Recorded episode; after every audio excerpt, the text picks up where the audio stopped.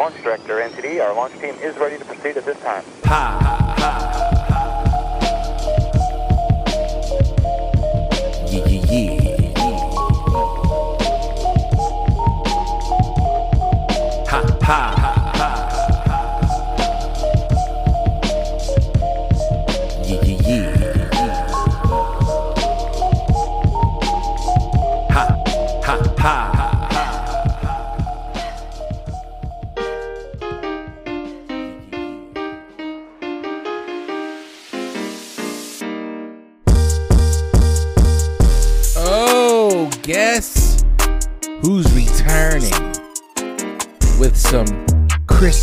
Trap music? Yeah, I know- I know you didn't expect this.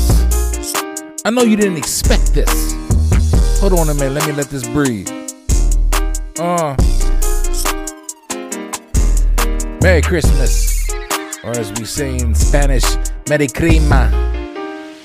Oh my lord. I am a fan of this time of year. I know some of you are, and I know some of you are not. But you got to admit, the beat's dope. Oh my lord. We are getting ready for episode 53, the Christmas special. Welcome, ladies and gentlemen, to the Journeyman Chronicles. My name is, you know it. Go ahead. Felix C. Arroyo, aka the Journeyman. These are the Journeyman Chronicles. I'm interviewing everyday people from the Lancaster area, the Lancaster City, Lancaster County. It could be York County. It could be fucking, I don't know, Donegal. It could be Harrisburg. I don't give a shit where you're from. If you're in this area or even Pennsylvania for that matter, I want to talk to you.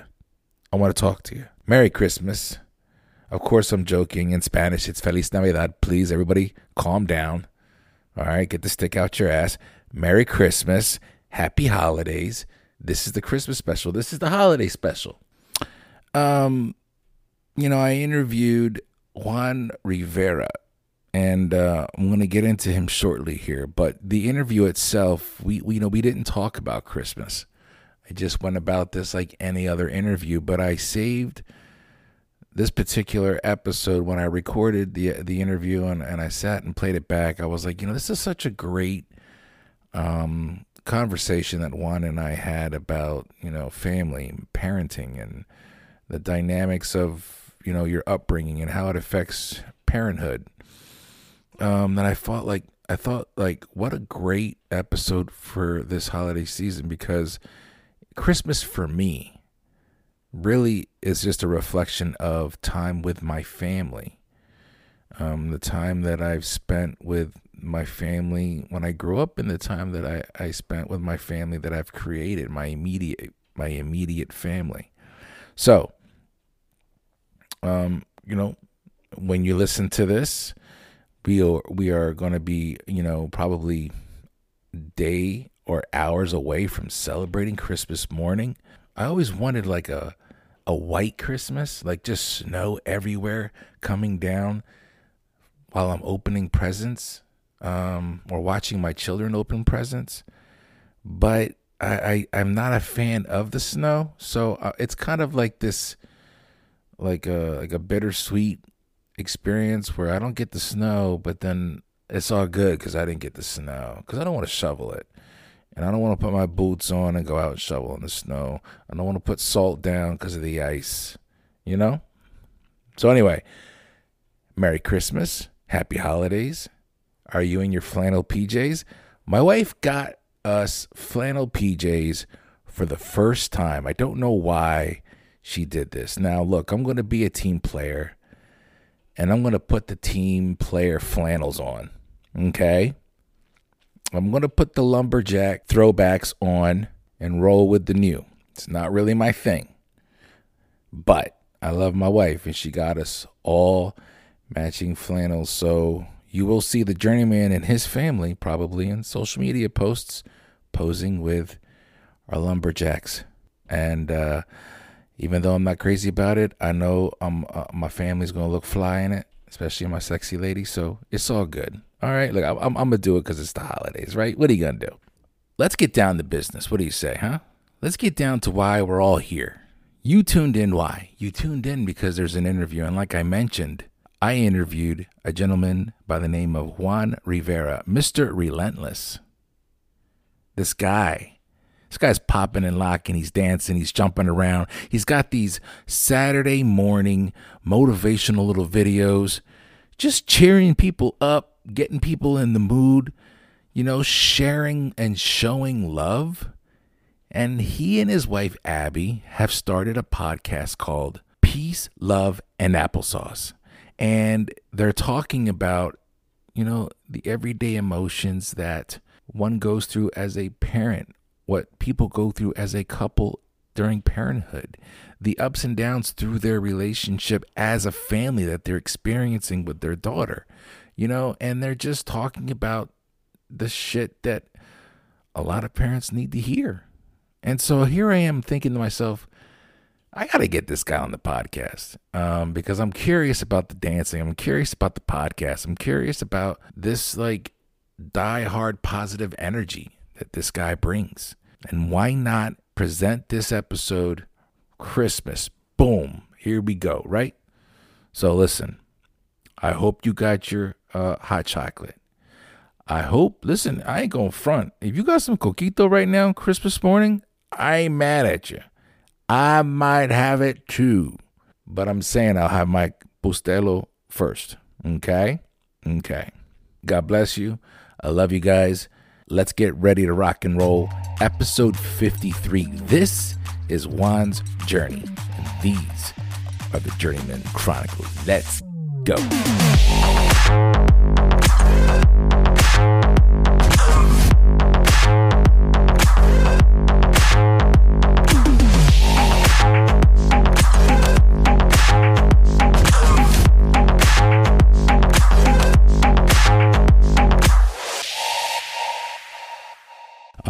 So yeah, first of all, thank you for coming. Um, this is the first time we're meeting, so Yeah. uh, I kind of have this with the podcast, like a 50 50 experience where I'm interviewing people I know, and then I'm also reaching out to people I do not know. Gotcha. Uh, so this is one of those things, but I have been following the podcast, and uh, I actually got hit to you. I think it was uh, something on Instagram. I don't know if it was a story or a post. I saw maybe a reel. Maybe that's what it was. I saw your your dancing, you're popping and locking, and I was just like, whoa. So obviously, I want to kind of dive into that first, and there's a lot of things I want to get into with what you're up to. Um, this is a kind of a shoot your shit type of conversation. It's Yeah, pretty much just getting to know people in Lancaster Cool. I like it. and learning about your journey. And uh, are you from Lancaster? Is that where you're born and raised? Yeah. Born and raised. I was Yeah. actually listening to uh I didn't finish it, but the most Okay. recent episode of yours I listened to was with Todd Smith. Okay. And you yeah. were saying you grew up around like Fourth Street and Yeah. all that. First Street almost my whole life. okay. Yeah, wow. so yeah. like so you know the area that I'm talking yeah, about. Yeah, when I hear, heard that, I was like, "Oh, we've been Yeah. real close." So Yeah. yeah, been there. Uh, went to McCaskey High School. Okay. Graduated there 2015. So Okay. yeah, So you know, for the time being. yeah, you know the the, the very uh, the area very well. I grew up uh, riding my bike through Coral and playing in Crystal Park. Yep, and yep. when Captain Gus was open, I'd go in there and pl- rig the arcade, so I got free credits. I don't know how. I, someone showed me how to do that, but anyway, yeah. So that's cool, man. Uh, and I don't ever really meet people that are from that area. It's which is really odd because I grew up and all my friends obviously were, were like right there. Right. And I feel like now, like my kids grow up, and I'm blessed for where I'm where I'm living right now. But it's like they don't have that. They don't have that experience of like, man, I, I did I do something wrong? Like I gave my kids what I never had, but I feel like I took something away. Right. You know what I'm talking about? Like Yeah, the old, like going down, go and play with such and such, and you're literally just two houses down or a block away, and now Mm-hmm. it's it's different. I don't know if kids have that experience nowadays. Do No, you? I understand what you mean, but Yeah. also like that was your experience. Yeah, You can't take enough. away your kids' experience. Fair enough. You can't Yeah. give them exactly what you had. Because I go through the same thing. I'm like, especially now, like as our daughter's getting older. I mean, we've been talking about it since she was almost a newborn. Like, oh, where do we kind of want to plan to move so we figure out where she wants to go to school? And I'm like, oh, well, I had a really good time with the public city school experience. Not my, mm-hmm. that my wife didn't go to public school, but like she's from the Hershey area, so she Okay. went to the Hershey High School and like she essentially went to school with the same people from elementary all the way through. Whereas like in Lancaster, you got all the different elementary schools going Yep. to a middle school, and then all the middle schools going to McCaskey. Right. So it was like a big melting pot, bunch of people to be around, and I'm like, I I feel like it's a good cultural Yeah. exposure for them. Yeah. But then, who knows where else we might end up? Right. And what I could be taken away from them by trying to give them what I had. Yeah, yeah. I like when I'm listening to your to your podcast with your wife Abby. That's her name, correct? Yes. It's uh, there's a lot of times where I'm just like, yes, because it's like this. Uh, it's like you're you're trying to do the best you can with your kids, and you're taking everything you've learned as a kid. Like there's times where I'm like, um, I'm definitely doing what I said. I would I would do when I was a kid. I was like, I'm going to do this as an, an adult, as Right. a parent, because I don't want my kids to go through this. And I feel like I am doing that, but then there's times where I'm like, man, I, I don't know if I if I realized that there's a give and take and I can't control like you can't control it like what you're alluding to. It's like you don't really know. It's not a bad thing, I guess is what I'm trying to get to. It just it is what it is. So um I like how we kind of got into that, but you know, yeah, fourth, the old stomping ground there. And I, mm-hmm. when I went through a divorce, I actually got an apartment on Ruby Street, right across the street from Jethro's, when Jethro's was still open on the corner of First and Ruby. That's Yeah, My whole life right there. Yeah, and I was just like, I felt like I was like, this is exactly where I need to be uh, because I mm-hmm. lived in Landisville for seven years, divorced, moved back to Lank, and I was like, this is great. And I lived, I lived there for two years and loved it. Um, and then obviously I moved back. We found this home, but yeah, I love, I love growing up. I loved growing up in Lancaster, even though I didn't care for. I don't know how your experience was, and I'm curious, but you know how it is. It's uh, people joking around that you're from Lancaster, and they ask the basic questions about Amish and all that. yeah, that's like, the first thing. They Yeah. especially the people that are from like bigger cities. They're like, man, I saw horse and buggies on the road, and like y'all get down with that. I'm like, listen, that's you're just in a different part. Like that's Yeah. you got to come over here towards the city more. Like you'll get that feel. But yeah, Yeah, you have a good experience in Lancaster growing up. yeah. Like when I say my whole life has been spent basically on that block. Like my grandmother had uh, moved into her house on First Street, and then I was born the next day. Okay. So like I've been there literally since the day I was born. Now I went to school up in Kutztown for a little bit. So like I got out and like lived with my wife and her family for a little bit up in Hershey, but I still ended up back on First Street, but now I'm in my own house and yeah, like seeing it now with how big it's growing and how much more of like a city city it's becoming i i've seen it grow a lot from when i was a kid. And like even for my wife she's noticed in the time that we've been together like how much it's grown and how different it's been. And i'm like listen i can't even tell you what was there before or like there used to be like all the uh, what is it? The belmont shops? Like oh yeah, how that was just grass Yeah. and just open area. And i'm like this was never here. And now you can't drive past it because everybody's trying to go to chick-fil-a, and like yeah. blocking up that intersection. So that i'm not i'm not okay with like y'all just hogging up all the lanes and I think they actually time. shut down Chick Fil A for a little bit, didn't they? Because of that or something. I was reading in the news the other day, and or maybe a couple weeks ago, and they were shutting it down uh, because of the traffic. And I'm like, it took what was it? It's been like three years now. Yeah. nonstop. Do you finally see the problem It's, like yeah, and my daughter, God bless her, but she's always going there. Mm-hmm. Like, why do you want to wait in line for 20 minutes? Anyway, I it, yeah, I Yeah, that I don't know what the, I don't know what the hype is. I guess is what I'm trying to say. I, Yeah. I ate there one time. I was like, it's all right. I whatever. I don't. Right. Yeah, but I know what you mean. And um, okay, let me get back to this. So you you're still you're you're still on First Street. You got your own crib on First Street. Mm-hmm. Okay, so that's pretty cool because, like you said, you've seen it uh, from the very beginning. I know when I go back through, there's different. There's little things I I notice, but it's still like I still feel the same vibe. I don't like the like they added more stop signs throughout like Mm-hmm. Ruby. You know what I mean? Where I remember just driving straight through, but uh, I, I mean, people still do that. people still People drive through this. st- just straight through the stop signs like they're not there.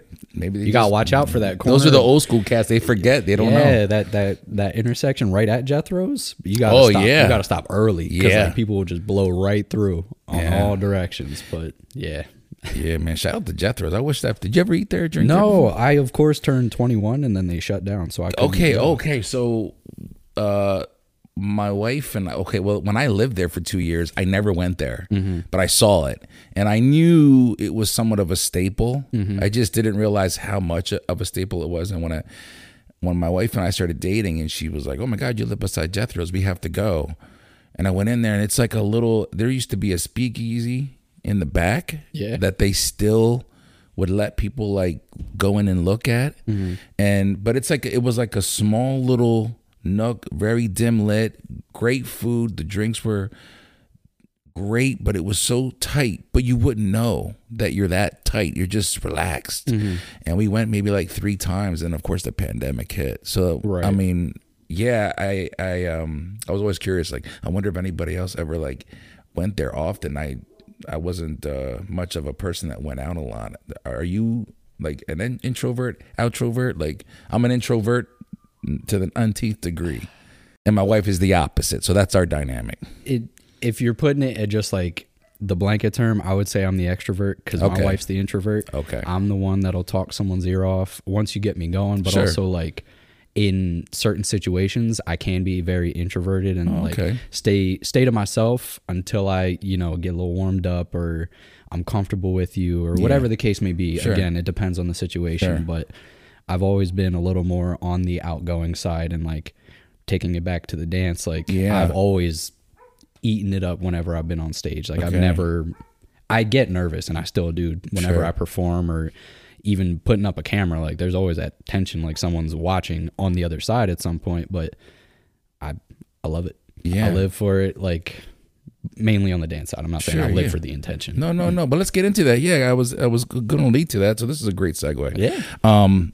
So yeah, dancing, uh, hip hop music was that something that you were listening to often growing up in Lank, or was it all kinds of music? I mean, Yeah. I, am noticing like you've got you've got a, a street style that's um like it it it, it it resonates through throughout generations. I feel like what you're doing now people were were enjoying that years ago, but kids today are also enjoying it. Is Right. it is it something that you're constantly reinventing? Is it are you a student of it to that degree or Oh, absolutely. Yeah. So like I grew up on MTV, all the all the music videos, Sure, and yeah. like that's actually how I started dance because I saw, I think it was some show on MTV, and I saw somebody do like a body wave, and I was like, I want to learn how to do that. That looks cool.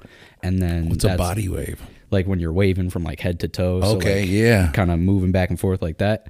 That was the basic thing that I saw, and then that opened up a whole door. And then I would see um, like choreography and music videos. So I would go on like on demand for Comcast, and I would just replay music videos over and over again and teach myself like the choreography from it. So like Chris Brown Kiss Kiss is ingrained into my brain Wow. because I I like just would do it, and then like family friends would come over, and I would put the song on, show them that I could do the dance.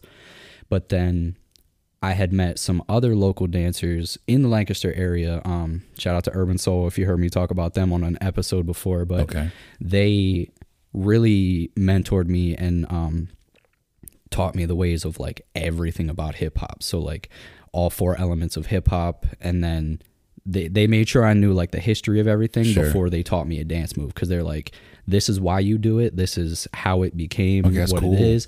So then I I would consider myself a student of just life. Like I would I don't want mm, how do I word this? I would like to be a master, but then to me like the, a master of something feels like you've kind of like capped off, you know everything you, you can about it, but there's always something new to learn. Someone always has a different approach. Someone always has a different perspective on how to do something. So I'm always searching for knowledge and like when it comes to hip hop, I'm I've done my own research outside of what I was taught and Gotcha. like even today I pay homage to all of the things that came before me while like you said kind of reinventing it to make it fit with what's going today and also see how I can take it forward rather Gotcha. than keep it where it's at.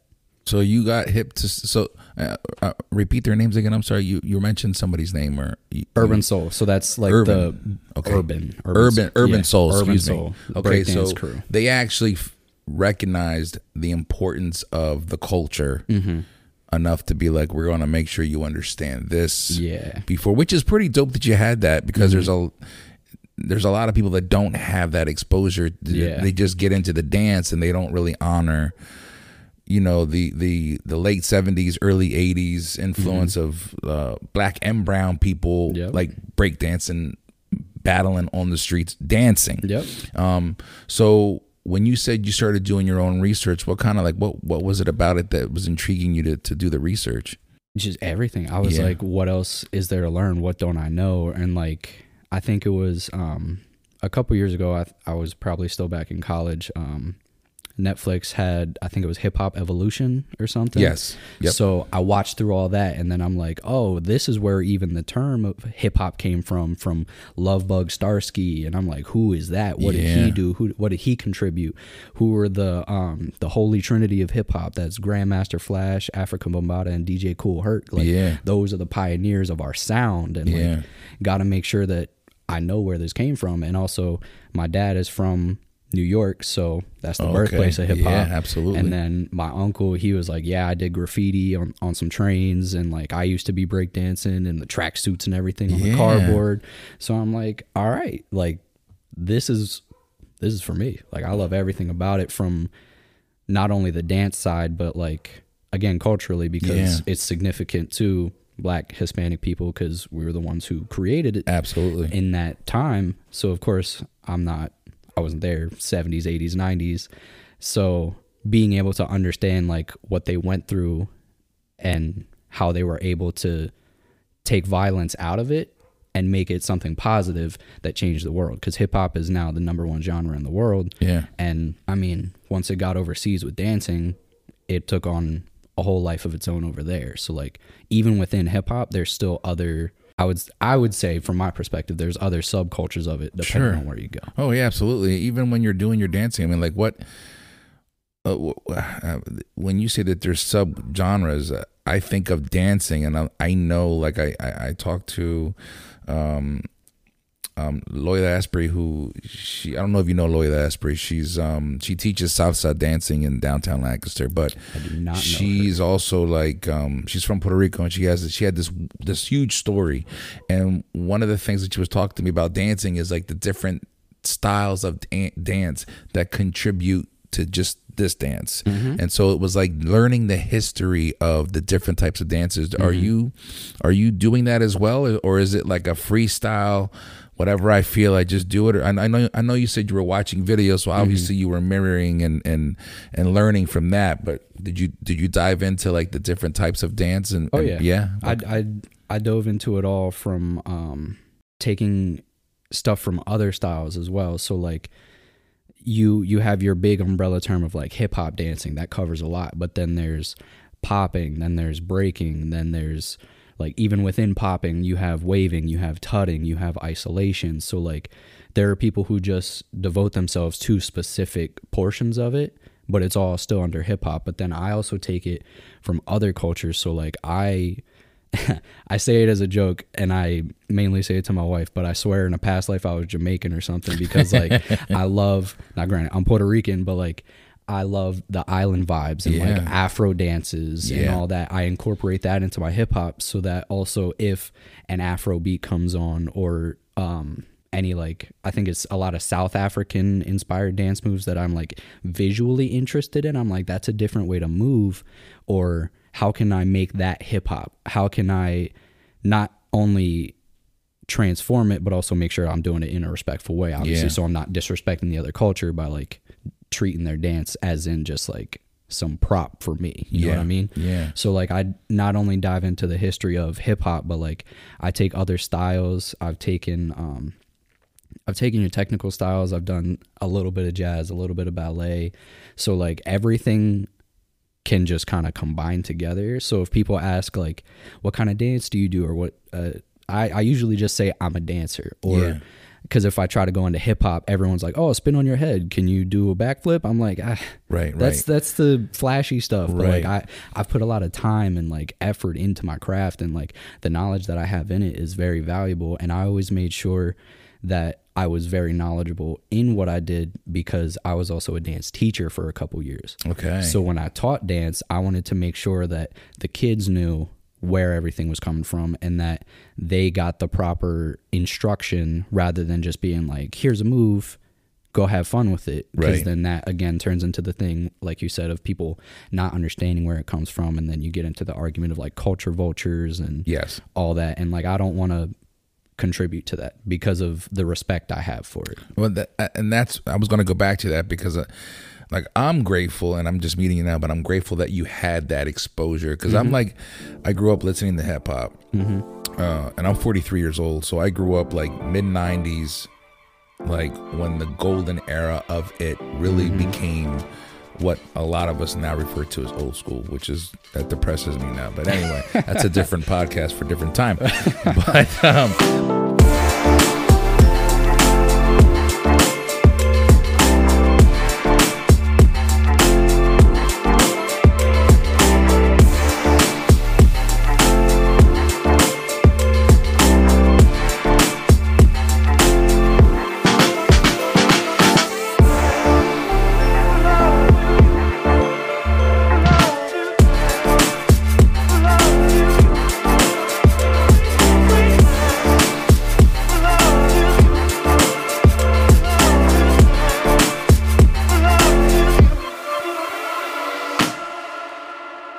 but I, I like I remember like appreciating the history and the culture and and so when I'm when I'm listening to you talk um that it, it excites me and you got into teaching. You said you got into teaching. So how did that start for you? Was that something you were expecting? Was I'm going to become a teacher in this or did that happen on the fly? Um, it eventually got to I'm gonna be a teacher. Oh, okay. So when I first started dancing, my number one thing was all basically for vanity. I was like, I'm gonna be famous for dancing. Gotcha. And like that's when um, dance videos on YouTube started like becoming more prevalent and like dubstep, EDM, like people were dancing to that, and that was a different.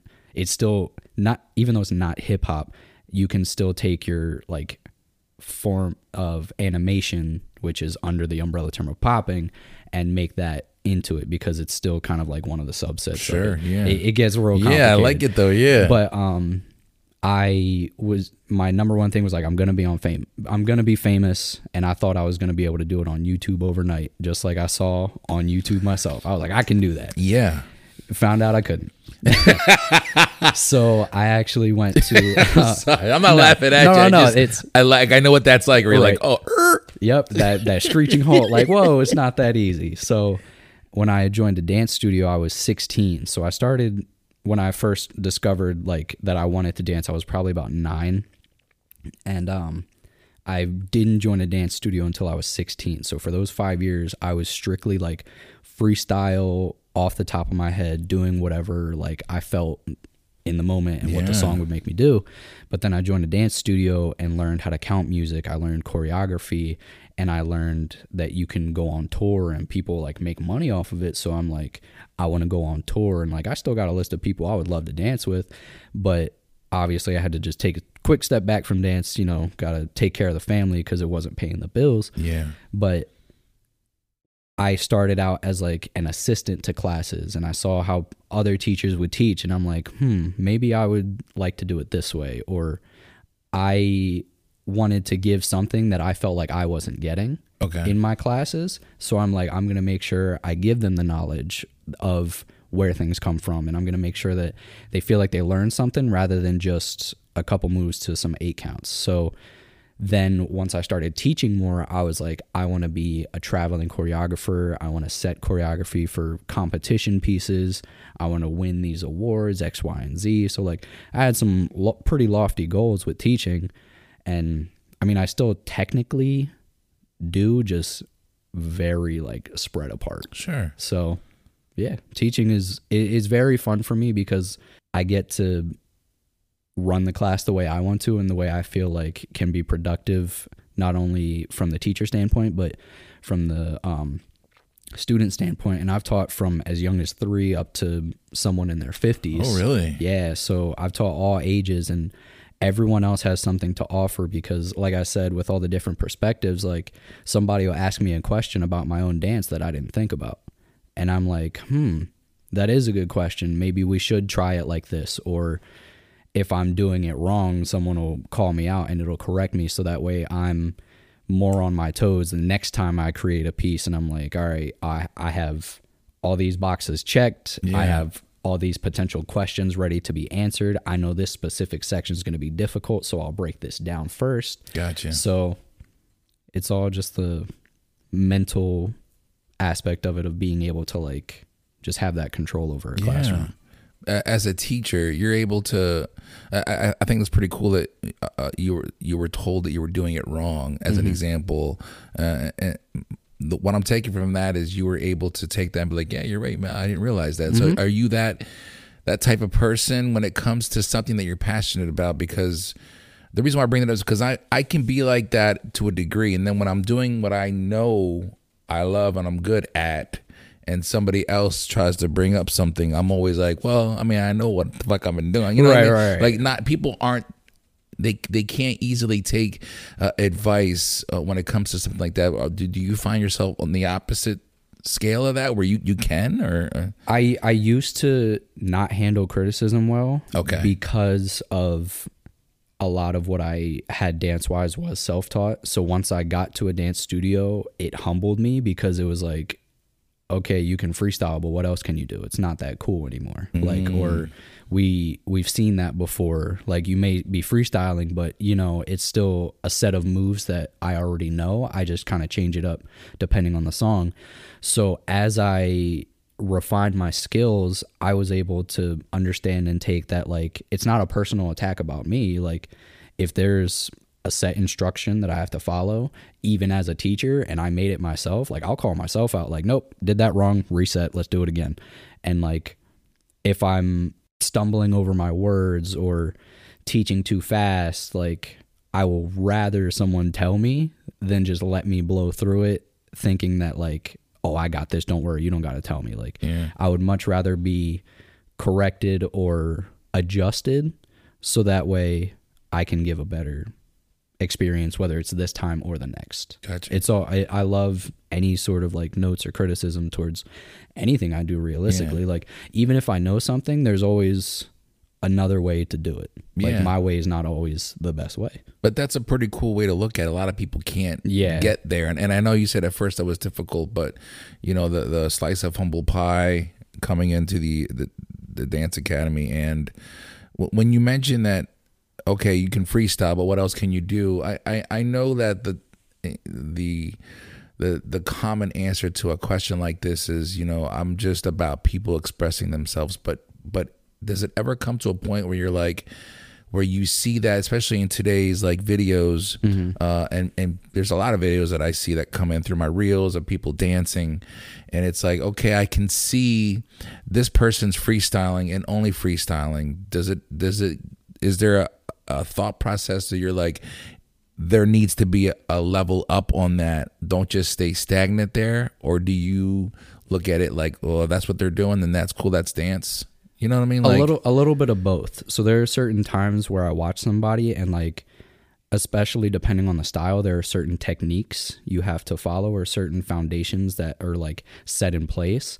So if you're not foundationally sound, it's not going to uh visually come across the way that it should. okay. So I'm sorry, repeat the question again. Well, well 'cause- what, I'm saying, okay, but yeah, but I'll, I'll- piggyback off that. So Mm-hmm. you, when you're able to see something that's not fundament uh, found fundamentally sound, you're able to notice it right away. Mm-hmm. Yeah. Does that bother you as a dancer? Does that do you is that a common thing to go? Okay, I see what they're doing, but I mean, there's like they need work, or Yeah. is it just accepted as another form of dance? You know what I mean? Like, Yeah, I yeah. feel like I feel like for me, I, I'm there's times where I'm looking at things that I know I'm good at, or that I'm that I'm aware of, like the history of and the in the in the experience, and I go, okay, I see what you're doing. That's cool, but we're, we're gonna have to start working on other things to build you. Is that is Mm-hmm. A- that okay? absolutely so there's the standpoint of like i'm a dancer this is my art this is just self-expression Right. but of course in any other art medium there are techniques there are certain parameters that are within whatever medium you're using or whatever style you're trying to come across as so going along with the technique aspect like i can see it and usually it's like oh you're good just work on the basics first because Right. like i have some friends that i dance with now that like they're good dancers, but if their foundation was better it would then take it up to the next level with what they're trying to do. Does that make sense? Yeah, absolutely. So like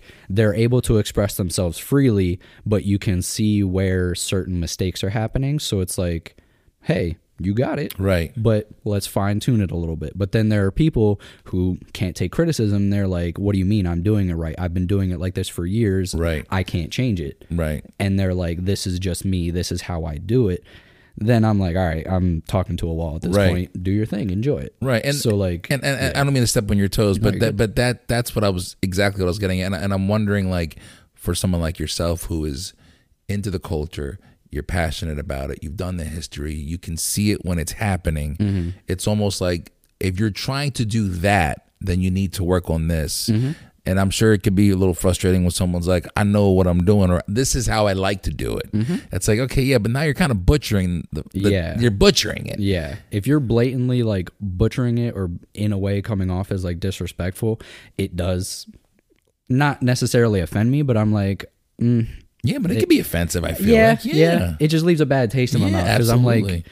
This deserves respect, and like you also got to make sure you're doing it the right way because it's your body. Like, Yeah. your body is is this is the only one you get, so you got to make sure you take care of it. And if you don't do certain things the right way, you could hurt yourself. So there's always that aspect of it Yeah. as well. How long have, are you still teaching, or uh, how long have you taught? I it's only been a year since I stopped teaching, but I was a teacher Okay. for about six or seven years. Oh, and I wow, actually, really? I maybe eight. I could be wrong, but I actually taught um Todd's son, his boy. Oh, Lincoln. really? Yeah, he was one of my breakdancing students. That's so cool. So like I know that that's why I was like, oh yeah, I see you really do like a lot of local people, and I was yeah, like, oh, I okay. I graduated with Todd. Yeah. Yeah. Awesome.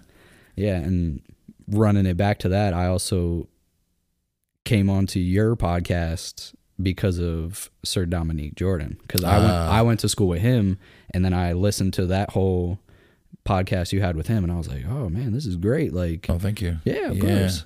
So yeah. I was trying to get him on for the longest time listen, too. man, I'm fighting trying to get him on mine too. Yeah. He's a busy He's guy. so He's a busy, guy. I think we were scheduled two different times, and then finally, he was supposed to be here, but he he couldn't make it, and I was like, I'll I settled for a Zoom. Mm-hmm. Let's just just do a Zoom. Yeah. Yeah, but uh, uh, um, I think uh, teaching for I mean, you said six, seven, eight years. Yeah, in that frame. yeah. So uh, five years of of doing it on your own. Uh, you know, no no teaching, no no school.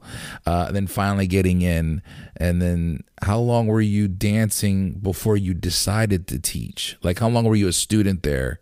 Before you decide, I'm trying to get a. I'm trying to A get a timeline. A timeline. Yeah. yeah, yeah. So how old are you? Forgive me. 25. Okay, so going you're on young. 26. So you've been doing this since you were what, 13, 12, 10? Younger? 8. I think nine. you mentioned nine, was when I first saw that body wave video. So that's where I'm like, that's that's the moment Yeah. that I marked it. So Yeah. technically, since I was nine years old, because then I got to middle school and I started performing at all the talent shows and all that. And then high school, we did our assemblies. I would perform there. And then 16, I joined the dance studio. And I would say it took about two or three years of me being a teacher's assistant for Okay. multiple classes. So I would assist a lot first, and I would travel as an uh, as an assistant. So like all up and down the East Coast doing jobs, performances, uh, competitions. I would be an assistant, but I also aspired to like be one of the not only best dancers but also like a a leader figure. And I was like, uh, if I'm gonna step into the classroom teacher role, like I got to be able to have these type of qualities. Yeah.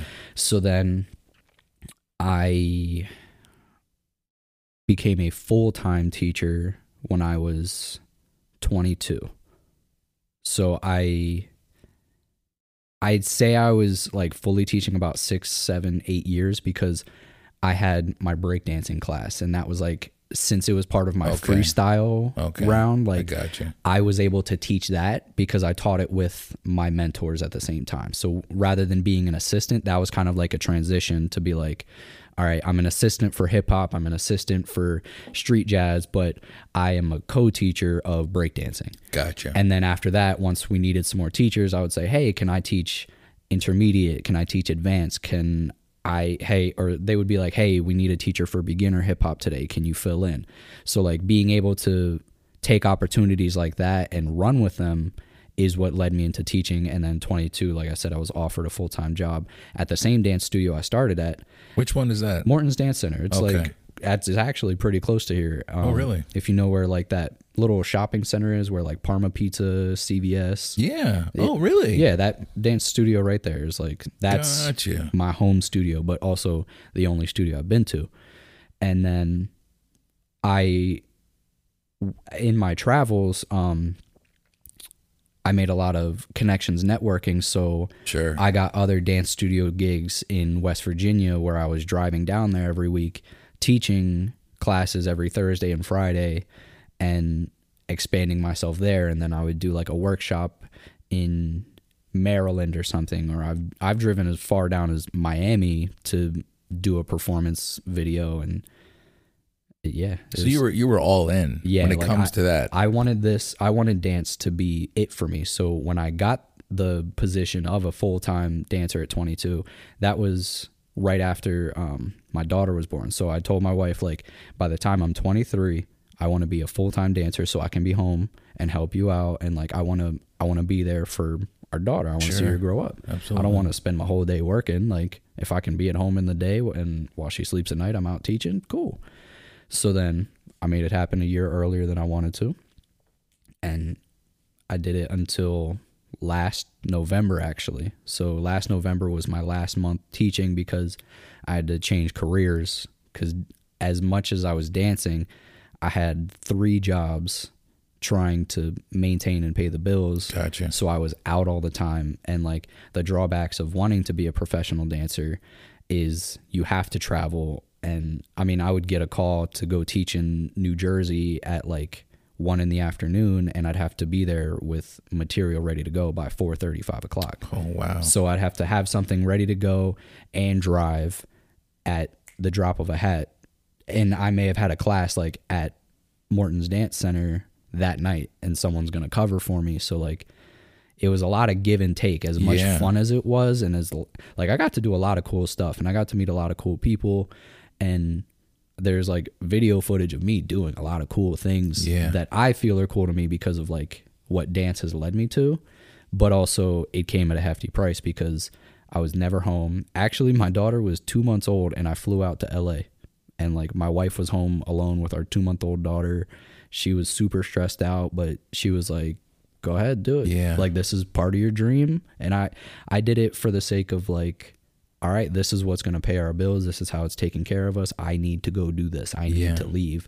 And then it just became a lot harder. And I was like, I don't think I can do this at least right now. right. It's well, it becomes a juggling act Yeah. when you're trying to pursue your passion, and you feel guilty for pursuing your passion. Life mm-hmm. life happens. Um, I wanted to be a.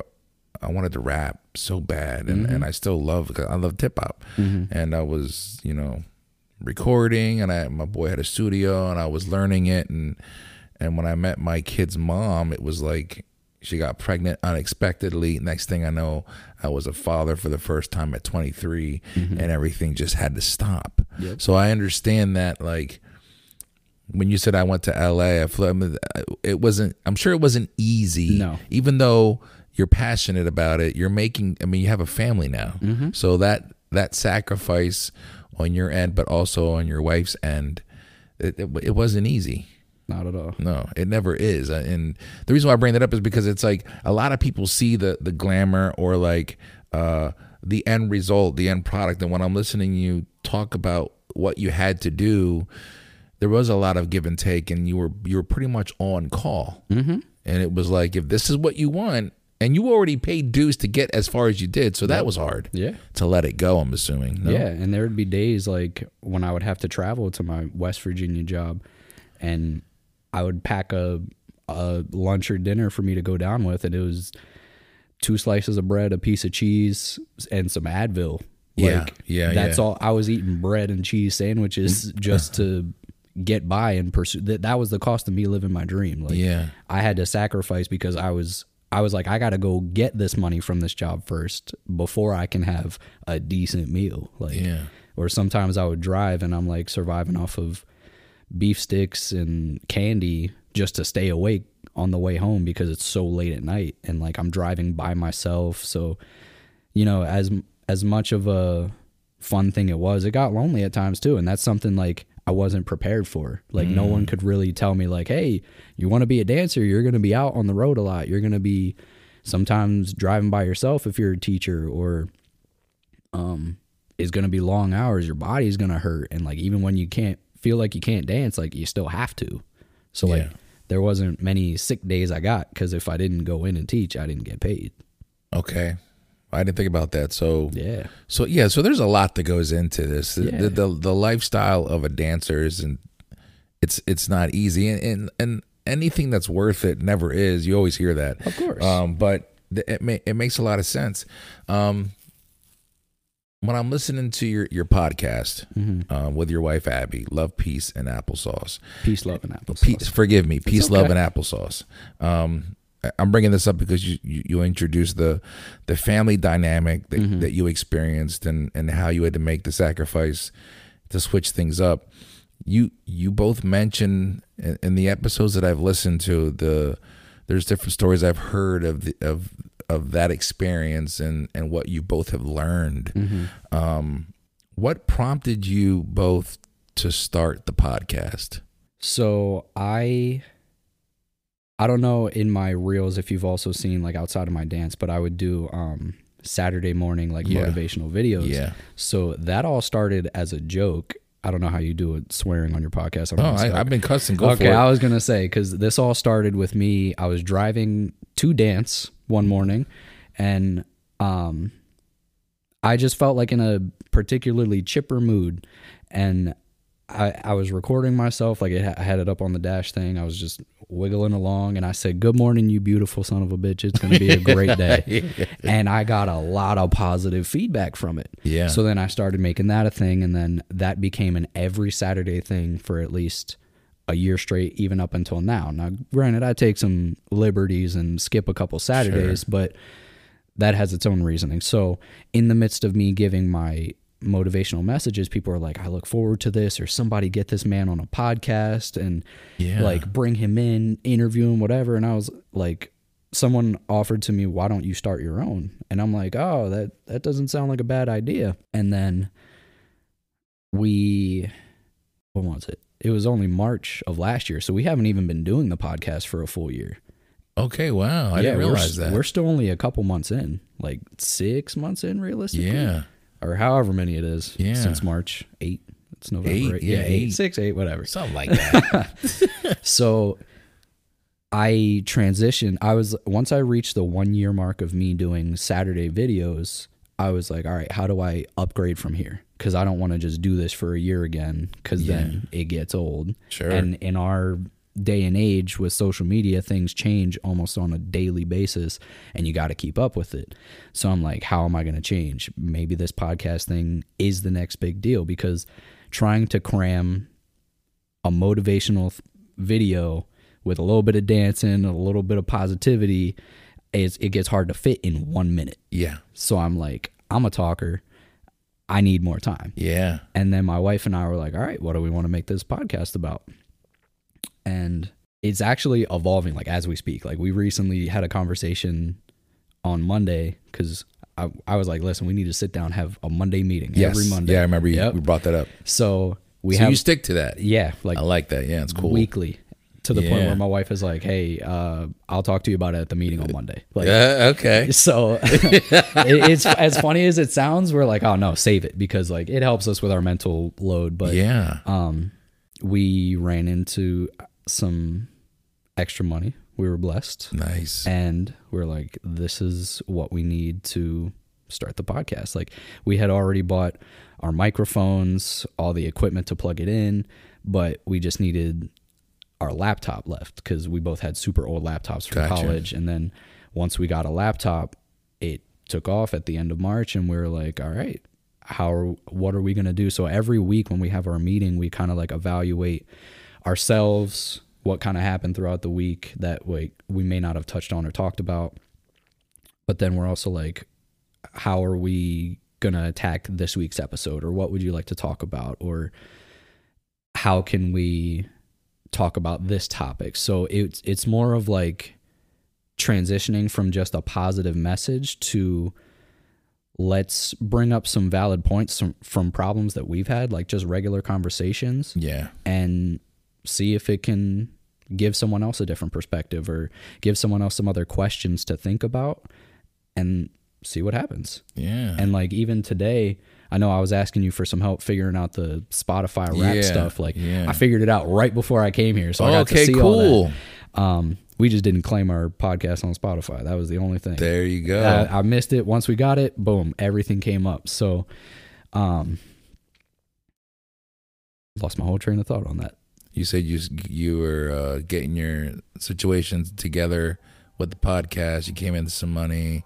You guys have your Monday meetings. Your question was, how did we get to the podcast? So, Yes. transition from that, from the videos to the podcast, and my mind's going a mile a minute, man. I'm sorry. That's all good. It happens to me too because I really can't remember where we were either. If that makes you feel any better. No, it's all like good. I'm into the conversation. That's what I'm saying. I'm like, what? what, am, what am I going? Like, It, where am I going? it happens. Here?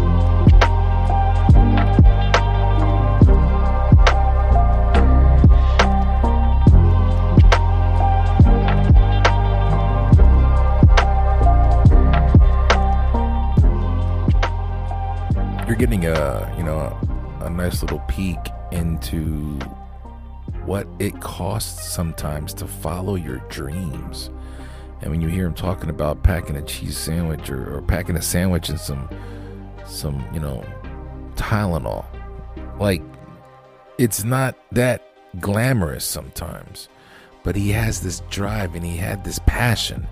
He's following it and he's doing a lot of you know great things, but sometimes life takes a turn and you have to honor that. You know, becoming a father, becoming a husband. These uh, these sacrifices take precedent. This is what I love about this podcast because you hear these little stories. Coming up next on the second half of this interview, we're going to get to know more about uh, Juan's wife, Abby, and the podcast that they have and their relationship with their daughter, and they're expecting a- another child as well. So, this family now is growing, and this family dynamic that they're learning together, Abby and Juan, um, continues to grow as well. We get into that conversation. Hope you're enjoying this episode 53. Let's get back into it.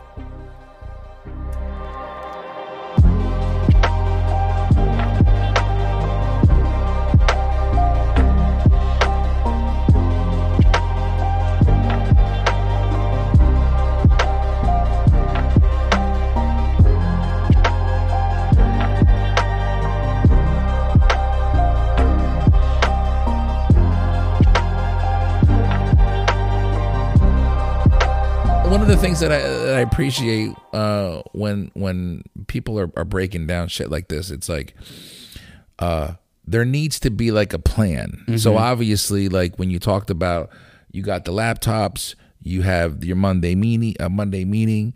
Uh, you joke around and say, "Well, I'll I'll tell you at the meeting," but I'm I'm assuming, uh, especially as parents, and, and f- feel free to correct me if I'm wrong, but my wife and I have a very difficult time talking when our children want to talk over us, and so it's, it gets to the point where it's like you're dealing with the everyday, and you, I.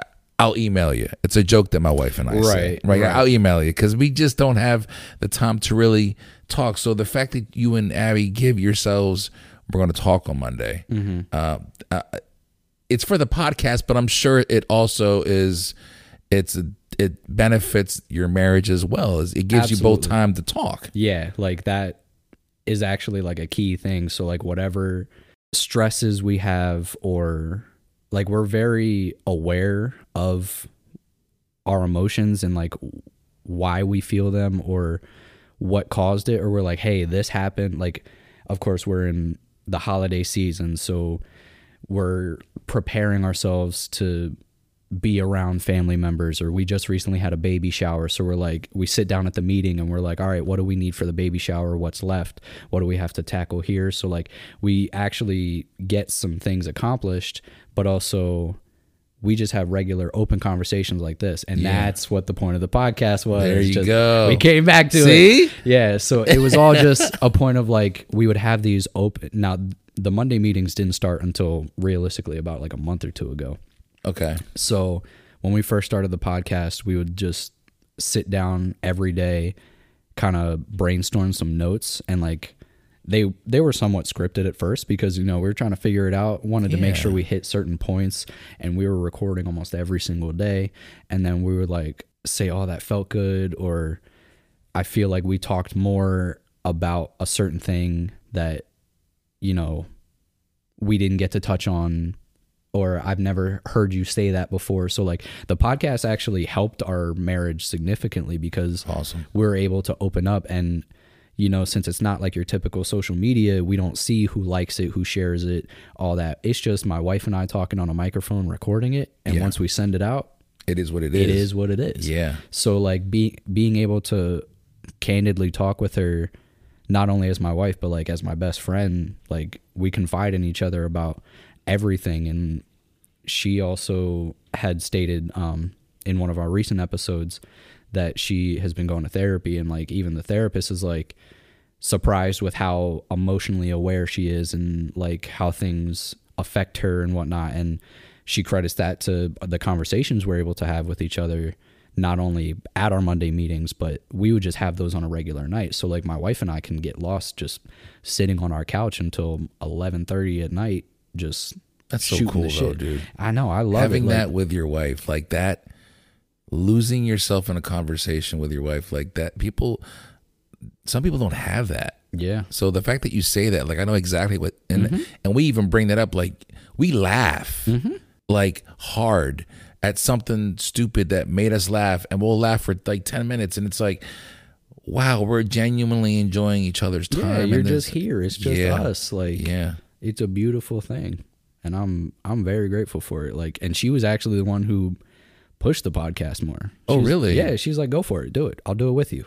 I kind of want to do it.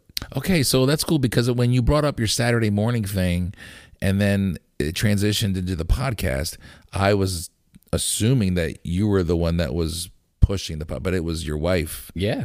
She was the one who was like you need to do this cool. but we're gonna do it together because x y and z i don't remember her exact reason Yeah, yeah, but, still it doesn't matter. I mean, here we are now yeah. and like it's i wouldn't i don't think i could have done it by myself like there was no i don't think i would have been able to successfully do it because of course i have a one track mind and like my way of thinking and the perspective she brings in like we both mesh very well together and like we work very well together so out she we of course wear multiple hats but that also is what makes it better because she's not only my wife but she's my best friend. She's a, I mean I could call her a coworker on this podcast. She's the co-host whatever sure. word you want to use. So like we're multiple things for each other and that's what helps. Yeah. like, I don't know how else to explain it. If you know you know. Yeah, like it's no, one of those yeah. things. Yeah, you you kind of uh, you're learning more about her, or Mm-hmm. you, you're you're both learning more about each other through the podcast, and so it's like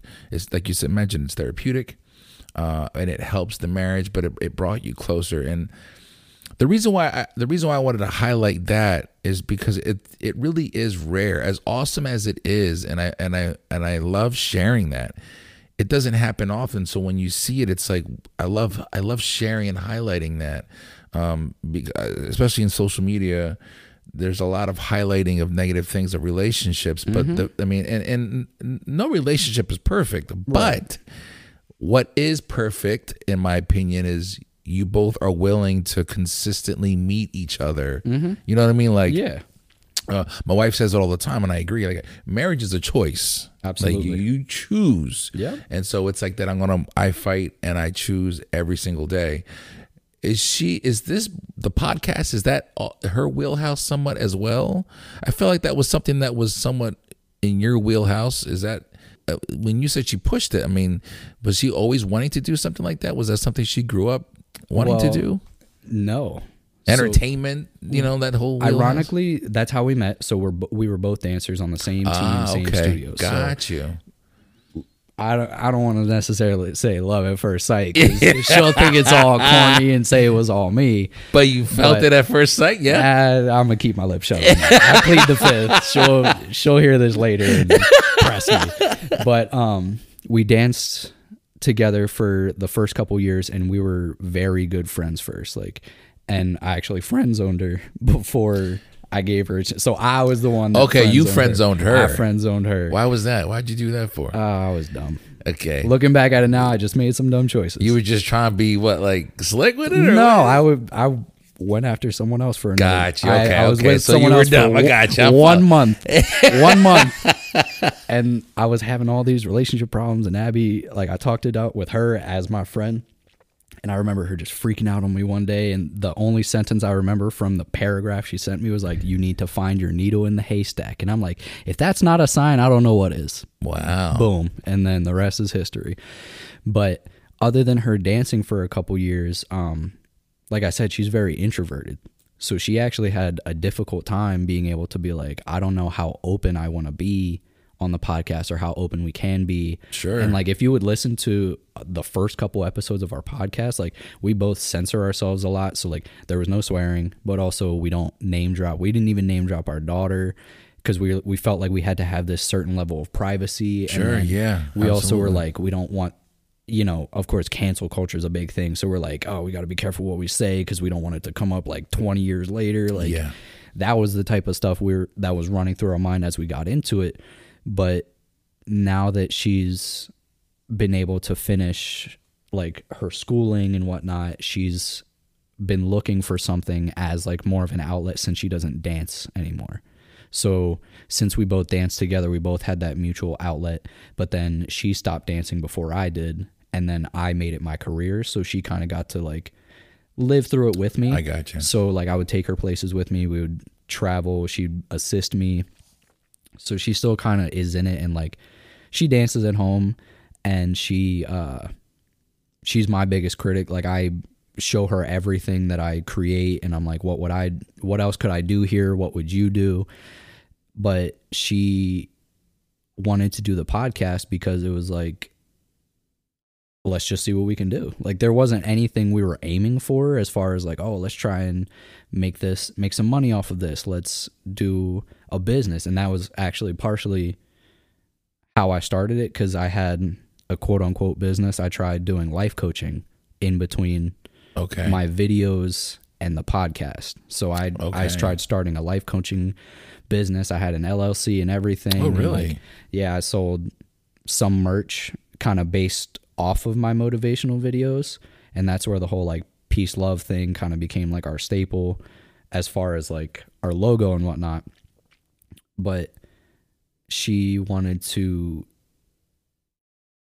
just try it. Like Yeah. she was like, "What are what what other reason do we have to do it other than just to see what happens?" yeah. Well, I think that's cool though. Yeah. Uh, and, and from what you're telling me, it sounded like it was a, another opportunity, like you said, for you guys to have that that a bond Mm-hmm. outside of uh, the marriage and parenthood, Mm-hmm. because Both of those are work. because a, a- thank you, Yeah. and it's also healthy to just be like, look, can we take these hats off right now Mm-hmm. and and let's just be us and a lot of people are hard, yeah right It- it. Mm-hmm. it's hard for people to do that too because they feel guilty they feel selfish Yeah. and one of the things that i'm learning with my wife and, and i would yeah she's learning also from me it's fit it's 100 100 Yes, sir. I was just um, going to stop you. Yeah, yeah, yeah. It's not it. 50 50, it's 100 100. But there's times where we'll be out and it's like, I don't want to be an asshole, but I don't want to talk about the kids. Mm-hmm. I just want to, let's just talk about us or things we like or some us. Mm-hmm. Um,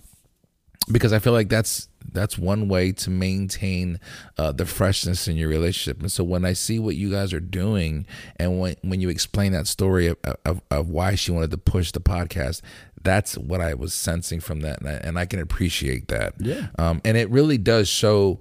I I did go back and I I I- started the podcast over, so I mm-hmm. went to the very beginning. But I, in the very when I first started listening, I was listening to the newest episodes, and mm-hmm. I was kind of trailing backwards. But I can sense that I, it's it, it it never comes off like you guys are trying to be anything but yourselves, which I appreciate. But there's also a lot of like you you're discussing things that I feel like parents need to hear other parents talk about. Yeah.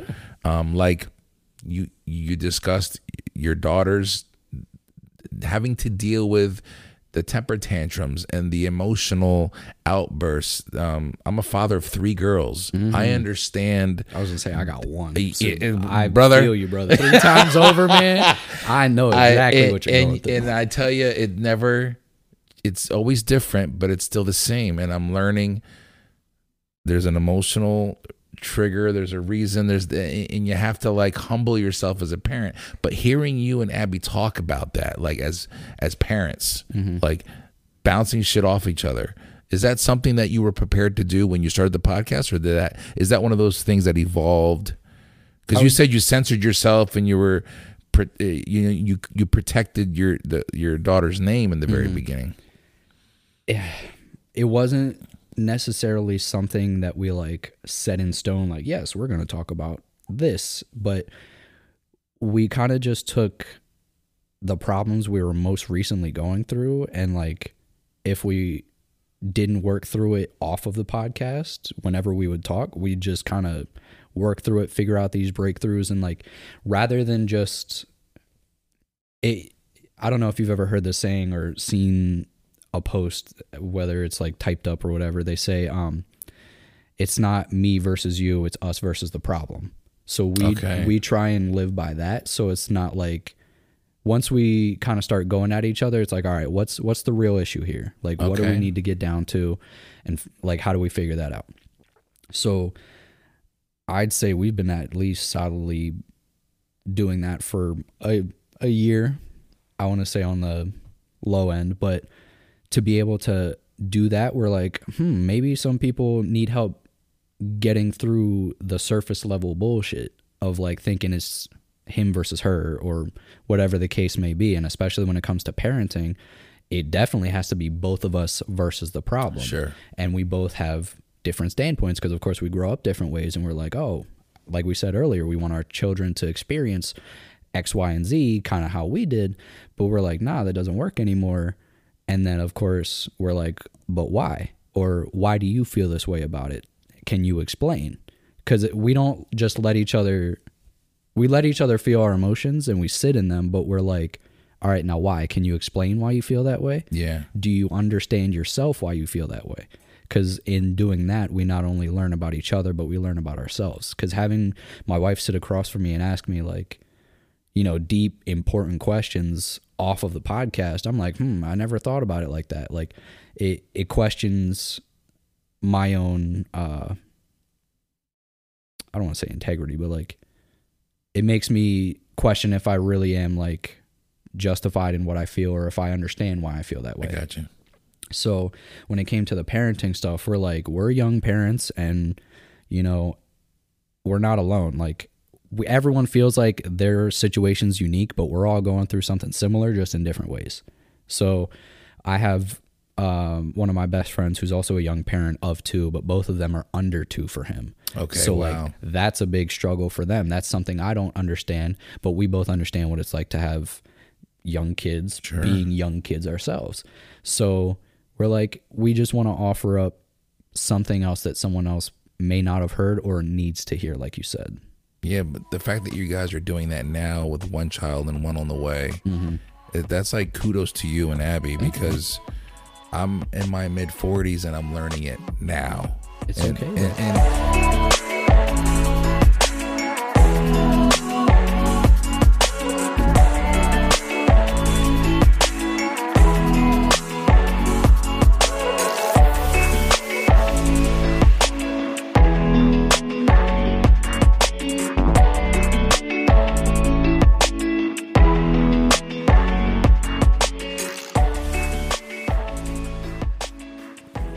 when I'm listening to your podcast, there's a lot of things that I'm, I'm taking from it. Mm-hmm. One of the things that I appreciated, and, and I, I'm paraphrasing because I'm trying to think on the fly right now. No, you're good. But I remember thinking to myself, you know, when we talk about wanting to do and raise a certain way, wanting to do for our children and raise them a certain way. And then I'm learning there's a lot of things I thought I needed to do because it's the way I saw it done.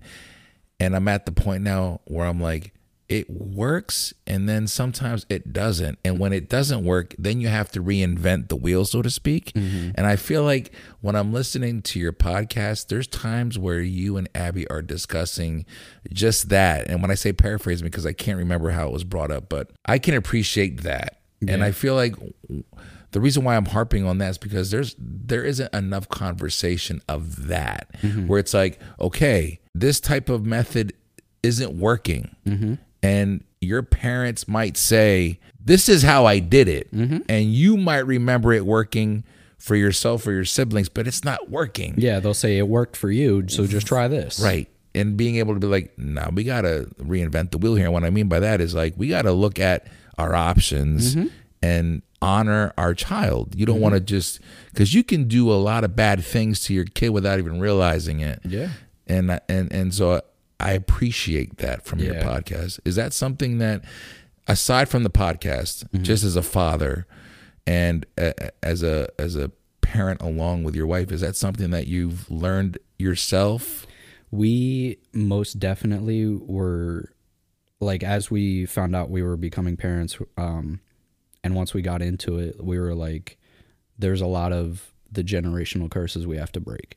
So Yeah. there's not I'm not saying either of our parents did bad. As we get older, we see how hard it was for them and we see how certain mistakes could be made. So rather than repeat, like there's a lot of stuff that I see myself do that um my dad would have done or certain ways he reacted to certain things and then I look at my daughter and I'm like I remember that from your perspective though. Right. So I know what you feel like right now. I don't want to continue that. Right.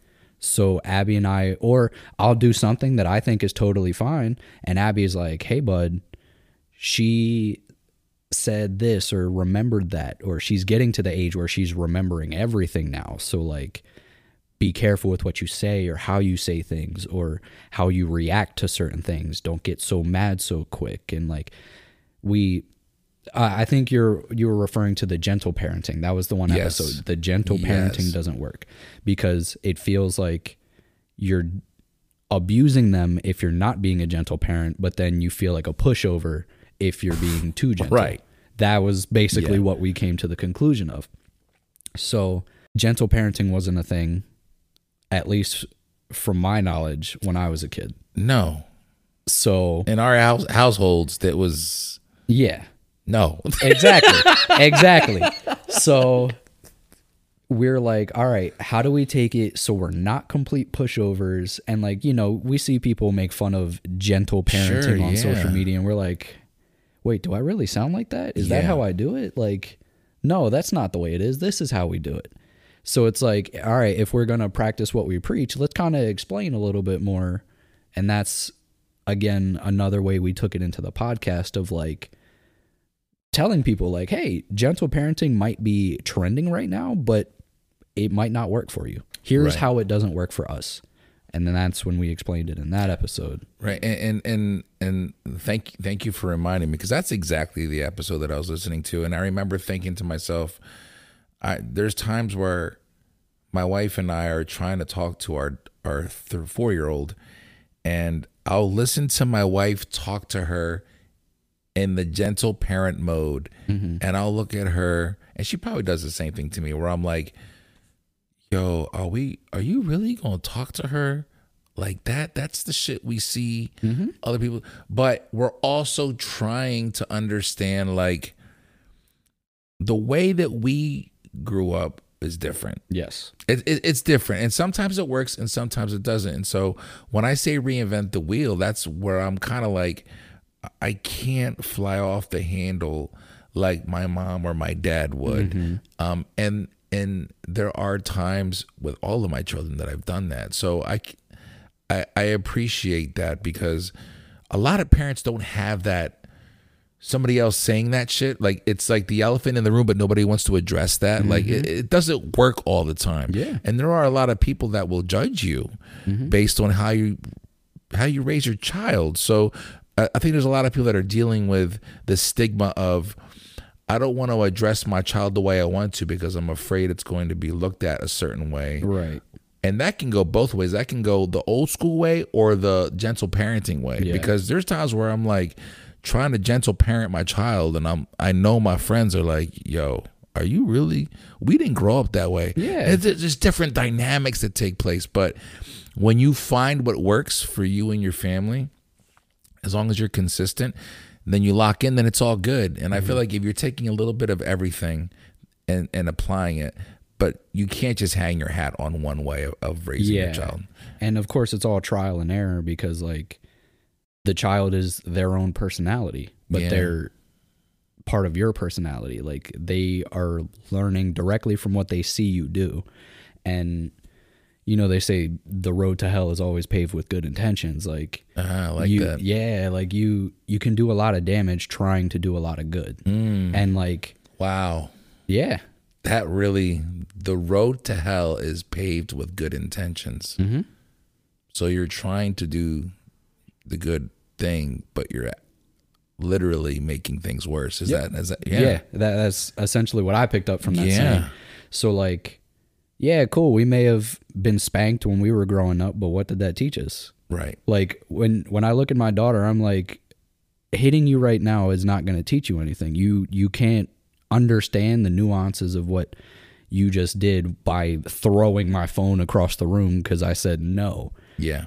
But like, if I hit you for that, you're just going to be scared of me. Yeah. I don't want you to be scared of me over something dumb. Like you don't understand that this is a phone that costs X, Y, and Z, or I need this for work, or. But I'll be like, hey, bud, we don't we don't throw. Like, why would you do that? Actually, before I even came here, I had a little spat with my daughter on the way out the door. Oh, yeah. Like we're trying to eat dinner and like. She's throwing a temper tantrum because I'm like, no, turn on. We're turning off the TV. Come sit down and eat. Like, uh, we always make sure that we all sit down together, eat together, and like tune everything out as far as like a screen goes, so that way we all have each other's focus and Sure. can talk. So then she's like sitting there. She pushed her plate away. She starts like slamming her fork on on the table, and I yanked the fork away, and I'm like, "We're done. As soon as me and mom are done eating, you're going to bed." Yeah. starts bawling and i'm like mm. now granted i had an emotionally taxing day between work and like Sure. everything else so i do my best to make sure i don't bring any of that home i leave it at the door because Absolutely. Yeah. you know i've seen it growing up when you don't get to transition from your work day like i, I take off my work hat put on my dad hat sometimes it's not a easy transition It's i just throw my dad hat on top of the work hat Right. so be and Abby was a big help in like pushing me through that um because she's like, "Hey, like we all kind of feel like we're walking on eggshells Mm. sometimes." And I'm like, "I don't like that. Like that doesn't make me That's feel a good." horrible feeling. because dude. I'm sitting there thinking I'm doing absolutely nothing or trying to be silent or not give off a certain body language so I don't make you guys feel a certain way but also I have all this stuff that happened to me today cuz like I work in maintenance so like Okay. sometimes I'll be elbow deep in someone else's toilet and I'm like yeah this was a rough day like I'm covered in some stuff and you just like punched me for no reason so Yeah. like of course I got to figure out how to discern that and not take it out on you because that's not your fault. sure. Like you don't deserve that from me as your dad.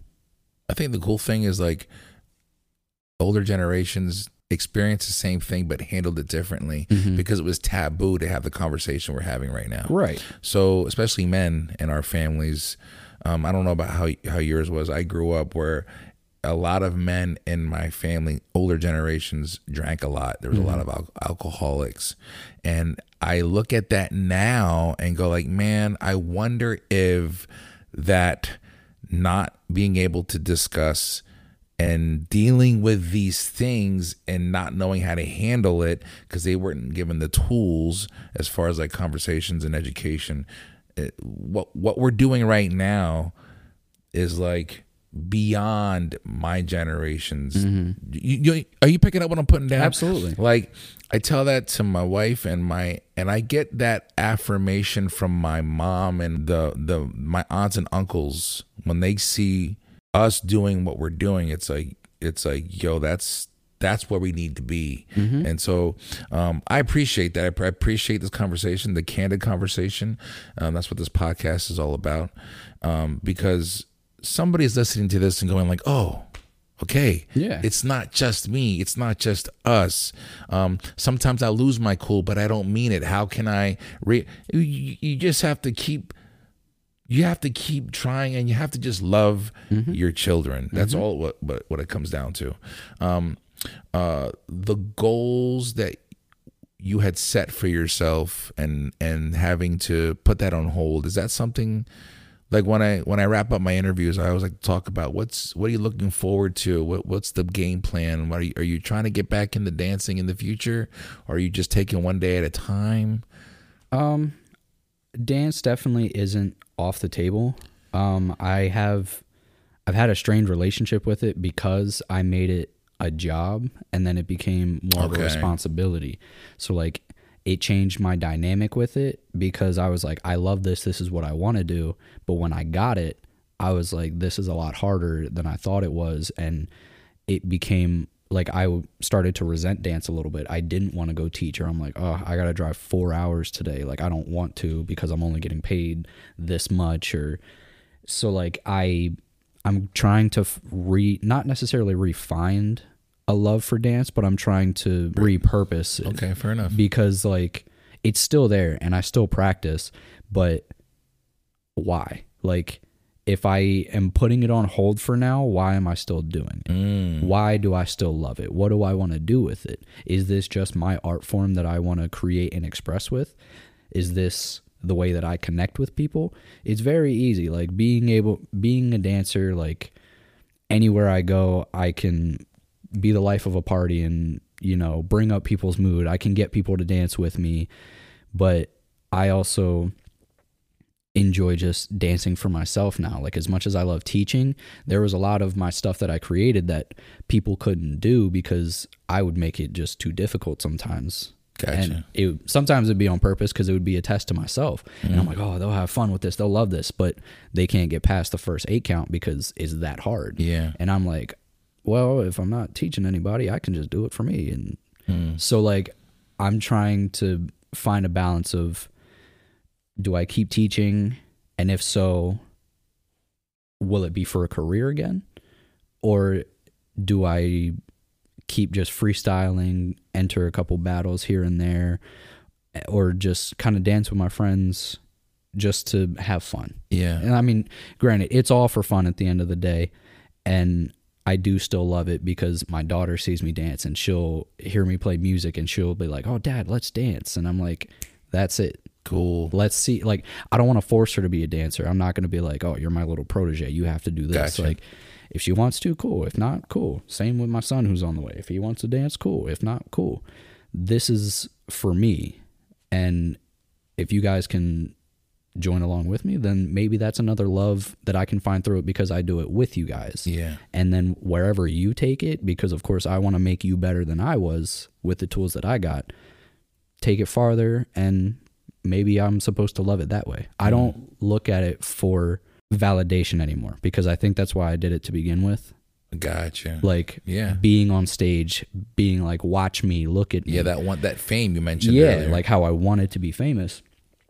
So now I'm like, how do I continue to do this for me, but not make it like, look at me, look at me? yeah. So that's at least as far as dance goes. But yeah, with growing the family, I'm taking it one day at a time because, like, Oh yeah. have a three year old, got a brand new baby on the way. So starting over with the diapers again, that's what's killing me. But uh, I, I always, like I said, I, I'm a student of everything. So I'm always in search of knowledge. I'm, I'm starting to see what else I'm interested in as I'm getting older. So like I'm reading a lot more and like I'm seeing how I can make my podcast better. I, Yeah. I just want to be better at being me.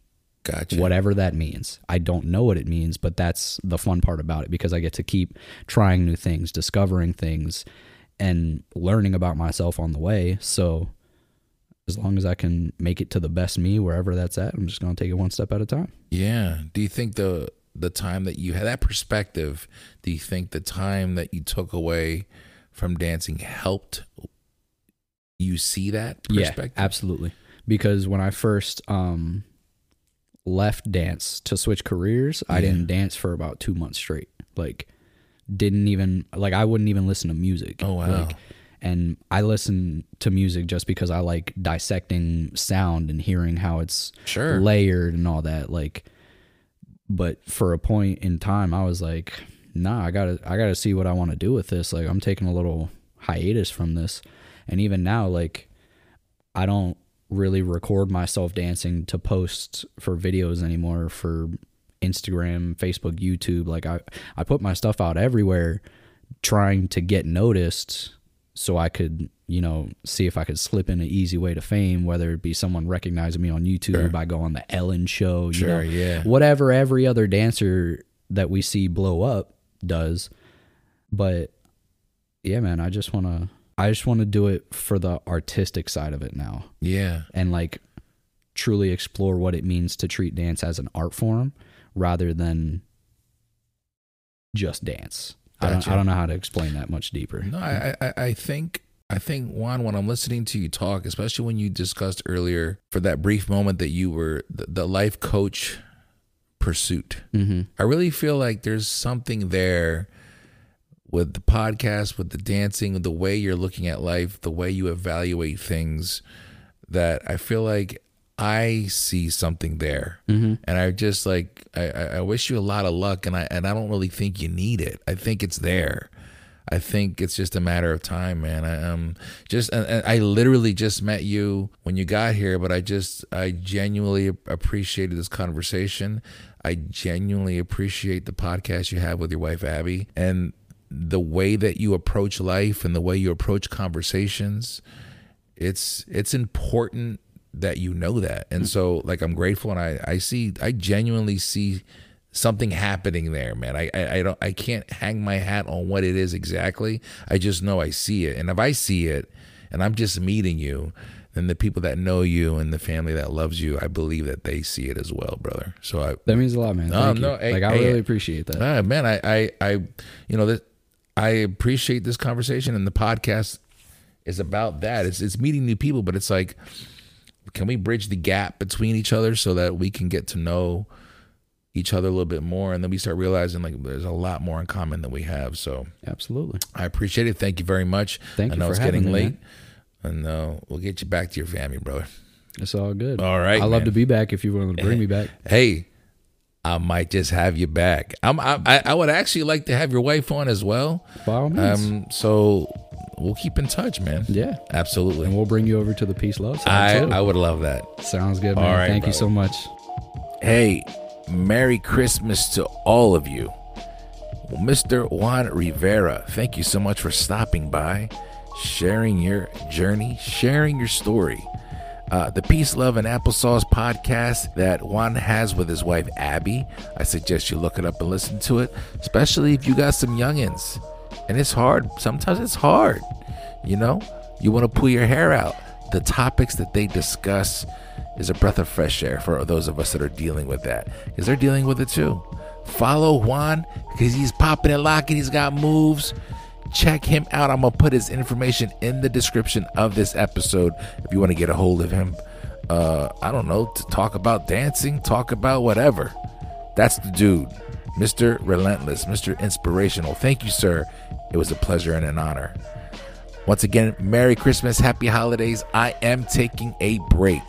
This podcast will return at the end of January. So until then, please do yourself a favor, love yourself, and remember to maintain focus and stay continuous through all four seasons. My name is Felix C. Arroyo, and these are the Journeyman Chronicles. Y'all be safe. Merry Crema.